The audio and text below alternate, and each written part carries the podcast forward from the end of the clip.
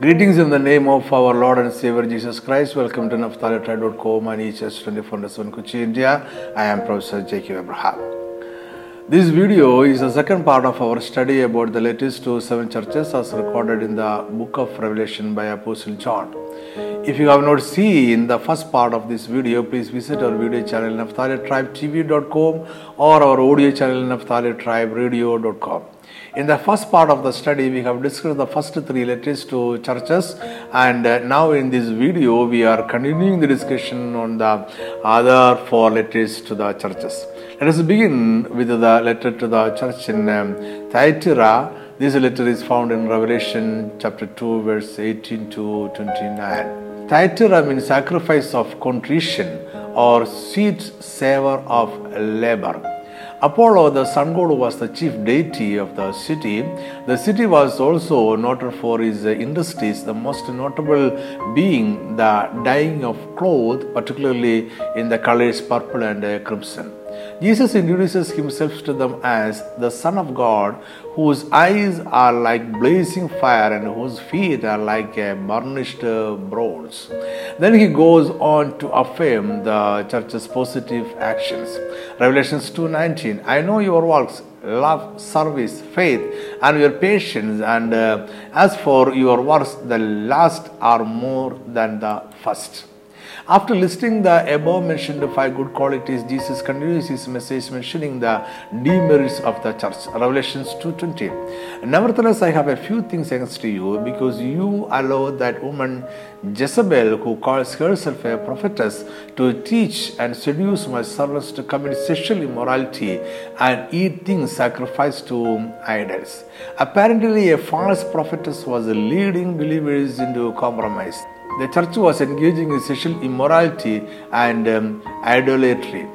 It is possible that Jezebel was her real name, but uh, it is more likely the name was a metaphorical reference to the Jezebel of the Old Testament. Rather than to rebuke this false teacher and send her out of the church, the believers in uh, uh, Thyatira were allowing her to continue her deception. Jesus pronounces judgment on this Jezebel and calls the church of Thyatira to repent of their sin. Indeed, I will cast her into a sick bed, and uh, those who commit adultery with her into great tribulation, unless they repent of their deeds. I will kill her children with death, and all the Tata shall know that I am he who searches the minds and hearts and I will give to each one of you according to your works. Then also we find a remnant who remained faithful. And Jesus promises rewards to the overcomers. I will give power over the nations. He shall rule them with a rod of iron, and I will give him the morning star. The church of Thyatira represents the church of the Middle Ages. The spirit of compromise that started with uh, Pergamos would reach its zenith in the time of uh, Thyatira. As the name sweet savor of labor implies, works as a means to obtaining grace would become a prominent uh, feature of the time. In this time of spiritual darkness, the truth was abandoned and Christianity was replaced by the old pagan form of sun worship dressed in a garb of Christianity. Forms, rituals, objects, and works replace the elevating truths of the gospel. Even the pagan vestments with their prominent purple and crimson colors were introduced as the vestments of the priesthood. The symbols of Dagon, the fish god, became symbols of the so called shepherds of the flock. Pagan temples, symbols, and festivals were converted into Christian temples, symbols, and uh, religious festivals. After the conversion of Constantine, new converts were incorporated into the ranks of the church. And the long association between pagans and Christians exercised a profound influence upon Christian beliefs and practices. Pagan belief in magic contributed largely to the Christian belief in miracles, and the development of the cult of the saints was stimulated by pagan concepts of inferior divinities, demigods, and uh, demons. The fifth letter is to the church in Sardis. The letter addresses Sardis as a dead church. Sardis means renewal. It was one of the oldest and best uh, defended cities in the region and the wealthy capital of the ancient kingdom of Lydia. The city stood on a hill, and at the foot of that hill were the temple of Artemis and Zeus. Because of his location and um, natural protections, the people of Sardis considered the city impregnable. They felt so secure that their God was not always up in time of crisis. Jesus introduces himself to Sardis as he who has the seven spirits of God and the seven stars. And he condemns the lifeless state of the church. Jesus then calls them to repent of their sin. Revelation 3 2 and uh, 3. Be watchful and strengthen the things which remain that are ready to die, for I have not found your works perfect before God. Uh, remember, therefore, how you have received and heard, hold fast and repent. Therefore, if you will not watch, I will come upon you as a thief, and I will not know what hour I will come upon you. After the warning, Jesus encourages those in Sardis who had remained faithful. You have a few names even in Sardis who have not defiled their garments, and they shall walk with me in white, for they are worthy. The faithful ones are promised to walk with uh, Jesus in white. He who overcomes shall be clothed in white garments, and I will not blot out his name from the book of life. I will confess his name before my Father and before his angels. The white garment is a token of righteousness. The name in the book of life is a promise of eternal security, and the overcomers will be confessed by Jesus in heaven. The mention of death takes us into the post Reformation period from the close of the Council of Trent in 1563 to the beginning of the great religious awakening in the 18th century. This period has been fittingly described as the age of dead orthodoxy. Though the Reformation was rooted in Christ, sadly, this early fervor was gradually replaced by formalities as the community and the state accepted the new churches. The inability of uh, various reform factions to find unity based on the word also led to the formation of numerous denominations, each adopting the creed of its founders. The great work of reform faltered and even resulted in bitter infighting. Added to this, the Counter Reformation launched by the Roman Catholic Church gradually eroded faith in the scriptures and even set the tone of tolerance and acceptance of the teachings of Rome. The church of Sardis was given this warning Be watchful and strengthen the things which remain that are ready to die, for I have not found your works perfect before God. The message to Sardis is a message calling believers back to the truth and to steadfastness in truth. Philadelphia was a city in Asia Minor. Philadelphia means brotherly love. Philadelphian church had only a little strength but has proved successful in standing in that strength. Jesus identifies himself as He who is holy, He who is true, he who has the key of the David, he who opens and no one shuts, and shuts and no one opens. The description of Jesus emphasizes his holiness, his sovereignty, and his authority. The reference to the key of David is an allusion to the messianic prophecy. Jesus is the one who opens and shuts, and no one can say him nay. The letter to Philadelphia contains no reproof. Jesus affirms the church's positive actions I know your works. See, I have set before you an open door, and no one can shut it. If you have a little strength, have kept my word, and have not denied my name. For you have a little strength, and have kept my word, and have not denied my name.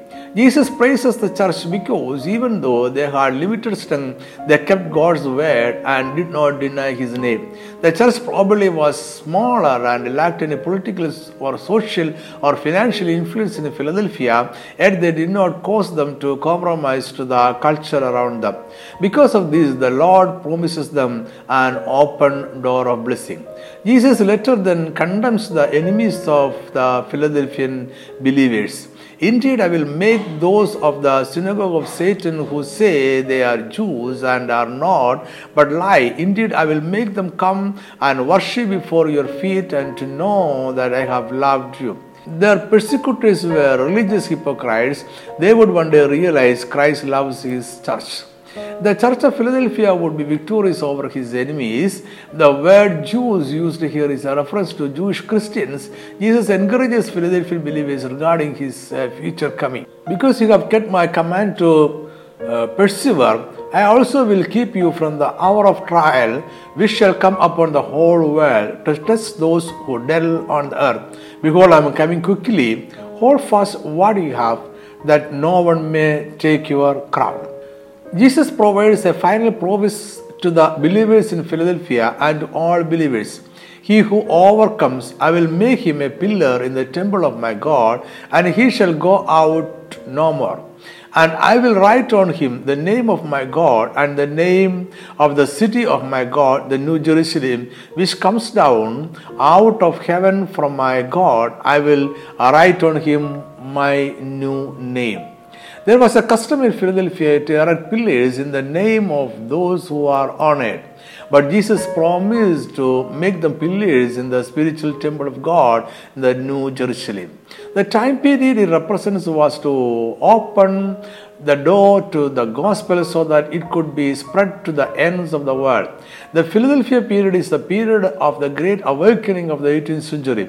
During the Philadelphian era, the great conflict between truth and error reached its pinnacle and the era of world mission began. William Carey became the messenger to India in 1793 and Robert Morrison to China in 1807. In 1817, Robert Moffat carried the message to Africa and John Wesley challenged the doctrines of Calvin. Between 1804 and 1834, numerous Bible societies were established and the door for the gospel was opened. The age of Philadelphia was an age of brotherly love among those who embraced the truths of the second coming of Christ, but they were derided and mocked for their stance. Not I, but Christ was the watchword of the Philadelphian Christians. Jesus promises several rewards to those who persevered in this church. First, he would position an open door of opportunity before them. Second, the synagogue of Satan would bow down to them, proving God's love for the church. Third, the church would be spared from the worldwide hour of testing that some believers refers to the great tribulation. Fourth, they would be made a pillar in the temple of God and would remain there. Fifth, the church would receive the name of the heavenly city and uh, Jesus himself on them. The seventh and the final letter to the churches of ancient Asia Minor is to the church in the city of uh, Laodicea. Laodicea means judgment or judging the people. It was a famous health resort for uh, its hot baths, the ice salt that was uh, produced there and black wool. A significant Jewish community lived in and around uh, Laodicea. However, they seem to have uh, blended into Greek culture in many respects. The church in Laodicea was likely established by Paul's companion Epaphroditus. In Revelation 3, Jesus used a language and imagery familiar to them, uh, riches, eye medicine, white clothing, and tepid water. Laodicea boasted great resources but had a poor water supply. The water available was heavily contaminated. Laodicea brought water from faraway places through terracotta pipes. By the time water reached the city from the sources, it grew lukewarm. Since the water is lukewarm, neither hot nor cold, it tastes disgusting. The symbol of lukewarm applied to the Laodicean church is thus very appropriate. Jesus identifies himself as the Amen, the faithful, and the true witness, the beginning of the creation of God. In contrast to the other six churches, Laodicean church has nothing to commend it. Jesus begins the message with uh, condemnation. I know your works that you are neither cold nor hot. I could wish you were cold or hot. So then, because you are lukewarm and neither cold nor hot, I will vomit you out of my mouth. Because you say, I am rich, have become wealthy, and have need of nothing, and do not know that you are wretched, miserable, poor, blind, and uh, naked. Jesus emphasizes their lukewarm, pathetic nature more than once. As a result, he would spit them out as the people of Laodicea would spit out the tepid water. With their apathy came a spiritual blindness. They claimed to be rich, blessed, and self sufficient. Perhaps they were rich in material things, but spiritually, the Laodiceans were in a wretched, pitiful condition. The worst is that they could not realize their spiritual poverty and their spiritual need. This was a church filled with self deceived hypocrites. Jesus calls the Laodicean church to repent of his uh, sins.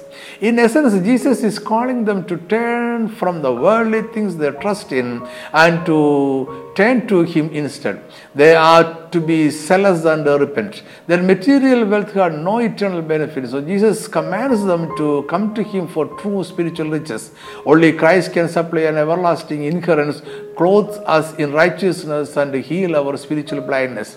Jesus then notes his concern for his church in Laodicea. As many as I love, I rebuke and chasten. Therefore, be zealous and repent before I stand at the door and knock. If anyone hears my voice and opens the door, I will come to him and dine with him and he with me.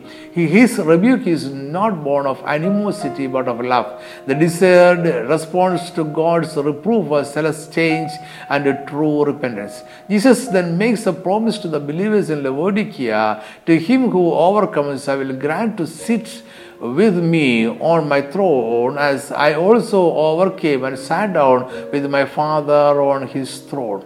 The overcomer refers to any believer and promises that he will share Christ's future kingdom. Laodicea is the nation of judgment. It is the last church, the last light bearer on earth before the coming of Christ.